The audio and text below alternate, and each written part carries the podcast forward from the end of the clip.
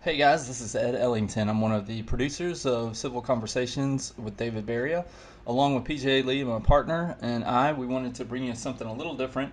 Uh, given that Trump came down here and gave his you know, rally that was fairly disturbing for any American, but certainly for a reasonable modern day Mississippian, we wanted to give David the opportunity to respond so that you could hear somebody who you know is part of the world this day and age and who is not part of the Mississippi of the past. So, without further ado, here is a bonus episode of Civil Conversations with David Baria. Don't forget to go to bariaformississippi.com to support David in his race against Roger Wicker. I had one beer, right? I had one beer. Well, do you think it was? Nope, it was one beer. Oh, good. How did you get home? I don't remember. How'd you get there? I don't remember. Where is the place? I don't remember. How many years ago was it? I don't know. I don't know. I don't know. I don't know. What neighborhood was it in? I don't know. Where's the house? I don't know. Upstairs, downstairs, where was it? I don't know. But I had one beer. That's the only thing I remember you're talking about the rally that occurred in South Haven, Mississippi on uh, Tuesday night. And ironically, we were having a town hall about a mile and a half from there. Uh, but yeah, you know, when we finished our town hall, uh, someone immediately showed me the clip. Uh, which I couldn't really hear in the in the midst of the crowd that we had at our town hall, but uh, later on the way home, um, I was able to play it, and it was just it was it was distressing because I think it's demeaning of the office of the president. But that's not the first time that this president has demeaned the office of the president. But it is also distressing because the way he attacks and humiliates or attempts to humiliate uh, Dr. Blasey Ford, I think has a an effect on other women who have similar complaints and whether they will come forward or not when the leader of the free world uh, treats them in in such a manner, I, I, think is going to have a negative impact on them. Uh, and that's not what we ought to be doing. Our president ought to be encouraging women to come forward so that we can stop the kind of behavior that she complains of and, and not license it. Eh, but particularly distressing as a Mississippian was to see all of those smiling and laughing faces behind the president uh, and hear all of that applause uh, when the president was doing these things that were so reprehensible. And all I can say to that as a Mississippian is it, that it's embarrassing, but uh, I firmly believe that it is a minority of the people in this state that are were represented there Tuesday night, and that a large percentage of the people that I know, which uh, includes Democrats and Republicans, men and women, old and young, white and black, do not feel that way and, and would have been, if they had been there, um, they would have been extremely uncomfortable with those kind of those kinds of remarks. So there, you know, clearly is a segment of our population in Mississippi and in America who would support this president no matter what he did. And they don't care about any evidence that he has cheated on taxes, cheated on his wife, um, assaulted women, uh, you know, we could go on and on. I mean, as he claimed, he could shoot somebody on Fifth Avenue, and they would still support him. But the majority of Americans, and and I believe a majority of Mississippians, find the comments that he made to be reprehensible, and, and they would are are just as upset about them as I am.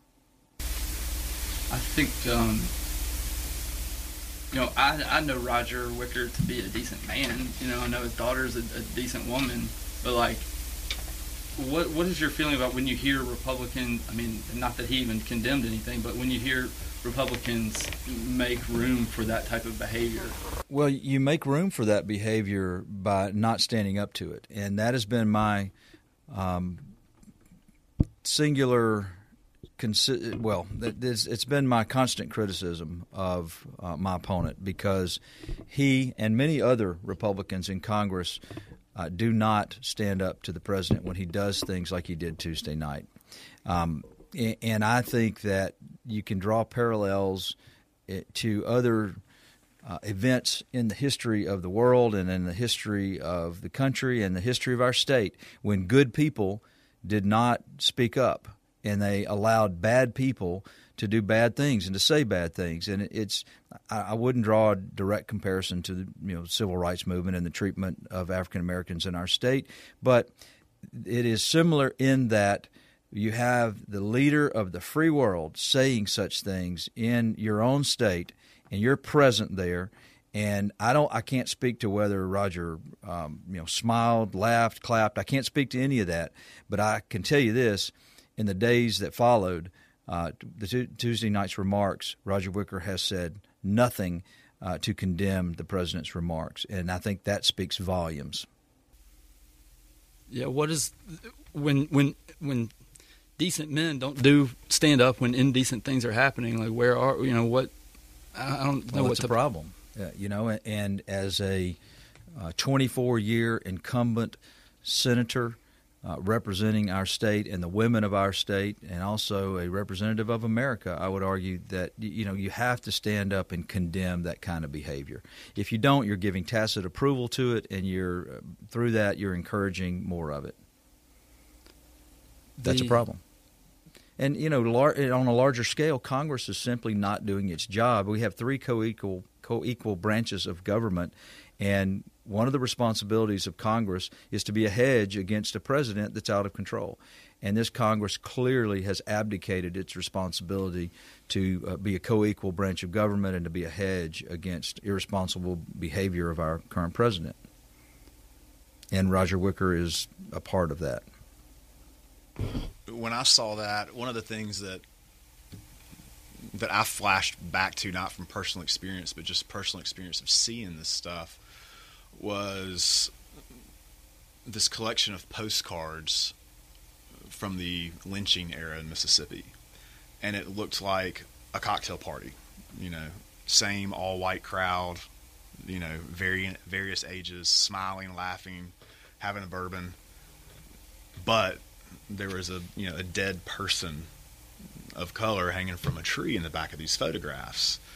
And when I saw that, Tuesday, the stills, you know, from the conversation that he had with that same demographic, just laughing, smiling, happy. They weren't in any way, shape, or form concerned about the other side of that story, you know, which was what you're just talking about. And I, I just felt sick to my stomach because I was like, here we are again in Mississippi with this moment where it's not just the deep south that's getting this wrong, it's the country, but we're now the picture yeah, we're we're the, the focal point. We're we're what you um, what's closely identified with it because of what's happened Tuesday night. And someone's written on this. I can't remember the name of the author, but I read an article, I believe yesterday, in maybe the Post or um, the Atlantic or you know one of those those um, publications that I follow on Twitter.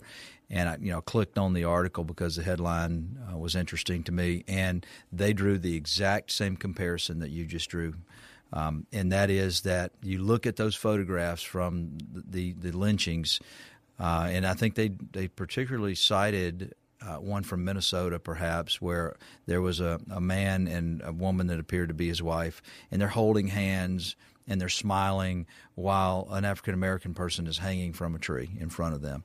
Uh, and, and, yeah, that, that you know that cheering, jeering, laughter, uh, you know, and I think the theme of that article uh, had to do with cruelty mm-hmm. and how they are reveling in cruelty. I mean, it's it's very simple and base, but that's really what it is. The president was being terribly cruel to a person who has shown the courage to come forward and talk about a extremely traumatic event that happened to her, and and so he chooses to do a 180 from what he had said earlier in the week or perhaps last week when he said he found her to be credible. And and then he takes well first of all he lied. He lied about what she could remember and what she couldn't remember. Okay, so let's let's let's start there. The president lied about what Dr. Blasey Ford testified to in front of the Senate panel. But more than that, he was simply being cruel to get laughter out of the crowd and to get support and, and affirmation that he has to have. That's why he does this uh, from from the crowd of folks gathered in Mississippi, and they willingly obliged him by laughing and clapping and cheering uh, for his cruelty and, and being cruel themselves in the process. how do we take that and go to? I mean, I'm obviously did not grow up African American, but it's emotional for me to watch that kind of stuff happen to people, and then I I take it a step further and go, what must it feel like to be a woman in Mississippi, let alone America, but in Mississippi after Tuesday night? A person of color in Mississippi after Tuesday night. How how do we tell them? A person who's not a Christian in Mississippi. Yeah. You can continue this Yes. series for a long time. You know, it's just the other. The other, yeah. It's demonizing the other. and how do we how do we look at them and and say there's still hope for you for us you know because that, that the other night for so many people was like here we go Well, uh, you know, I I believe, and a part of this campaign has has been talking about the fact that you know you're a white dude, PJ. So am I, Ed. You're white too. Uh, you know, we we have to stand up and we have to say we're- we're a part of that culture that has been cruel and mistreated the other, and we have to let folks know that we're not all like that, and we have to lead by condemning it and shaming it. And and that's what happened in the civil rights movement. You know, when you had white folks, maybe not necessarily Mississippians, though there were some Mississippians, but people from outside of our state came down here and they helped register, um, you know, African Americans to vote, and you know they they took a strong stand against what they perceived as um, racism and cruelty. Well, it's not perceived; it was, you know, racism and and cruelty to the other. Uh, and in that particular case, it was people with dark skin. But you know, we've had a history of doing that with. Uh, you know the Irish and, and Jewish people, and now Muslim people, and um, certainly women um, ha- have had less than a you know an equal stance in, in the public square in our country and in our state, and, and still do in terms of their economic um, achievements. Uh, you know, and equal pay is, is, is an issue as well. And so I think we uh, have to stand up and we have to condemn it in the strongest terms, and we have to shame our brothers and sisters who have the same color skin that we do uh, into uh, at least not being the smiling, cheering, clapping background when our president makes comments like that. Like, like, did you have to think that it could be your daughters to know that that was wrong? No, no, no. I, I get your point, um, and I was not raised in such a way so that it was okay to be cruel to people. But I think that most of us have a similar upbringing that instills in us that sort of um, awareness, and that we, you know, if we if we don't act, at least we recognize it to be wrong.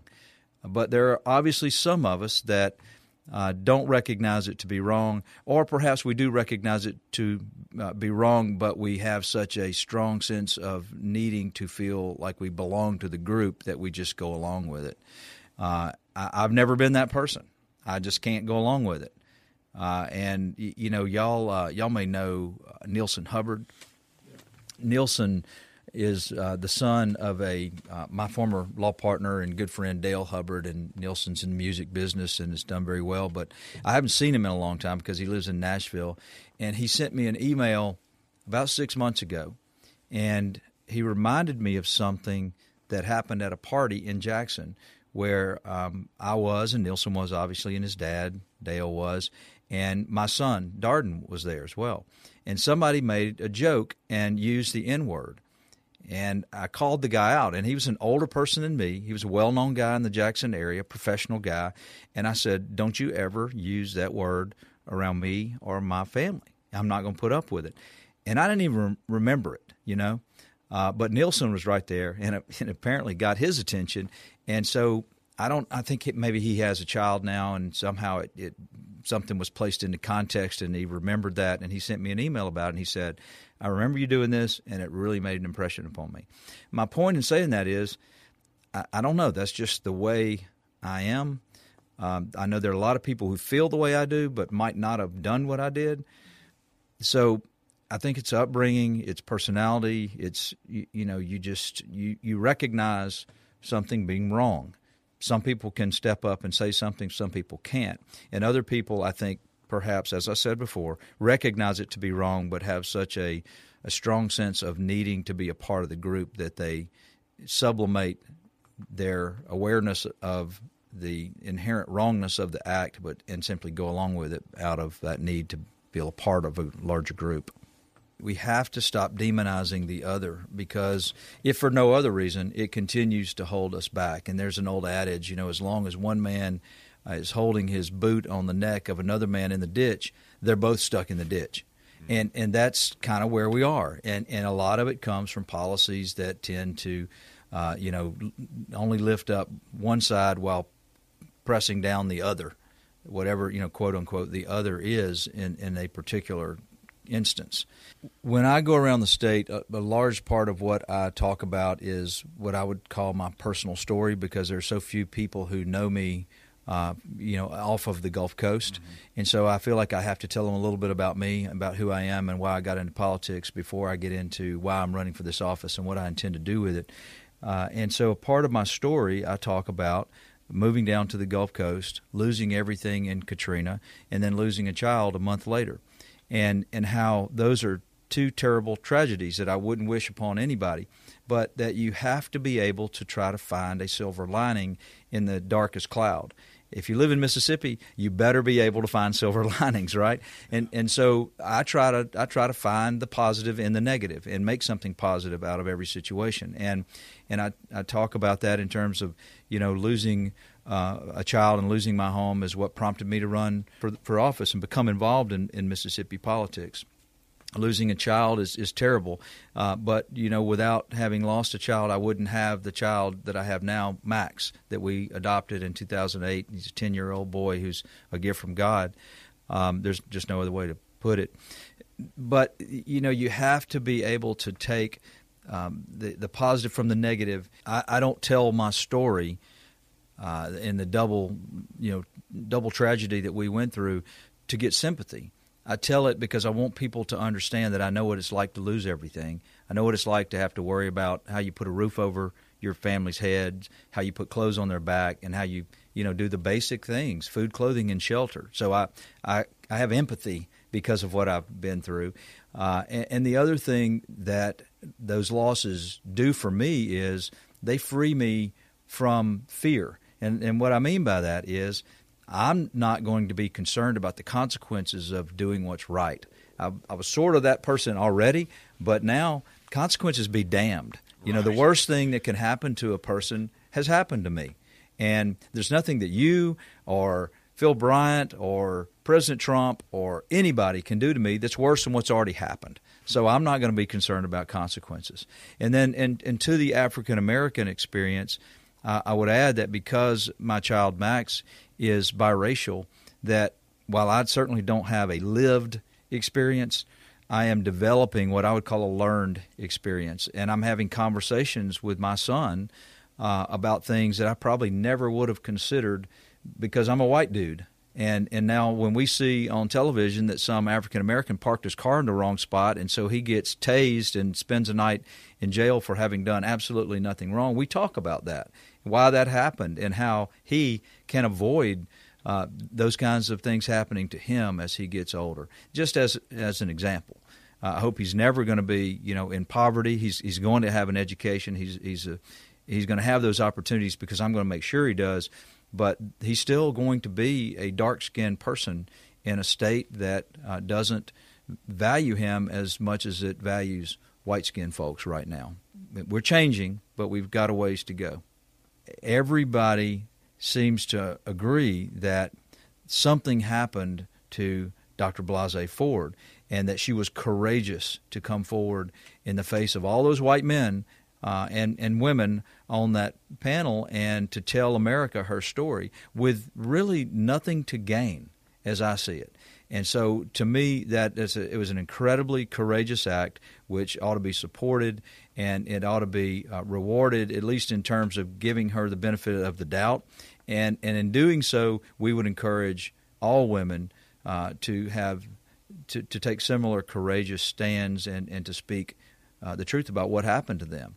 But what the president did discourages that, and that's really the tragedy of it. Leadership to me involves speaking truth to power and, and standing up for what's right, even if it costs you personally costs you your job uh, as a politician, that you, you have to do it.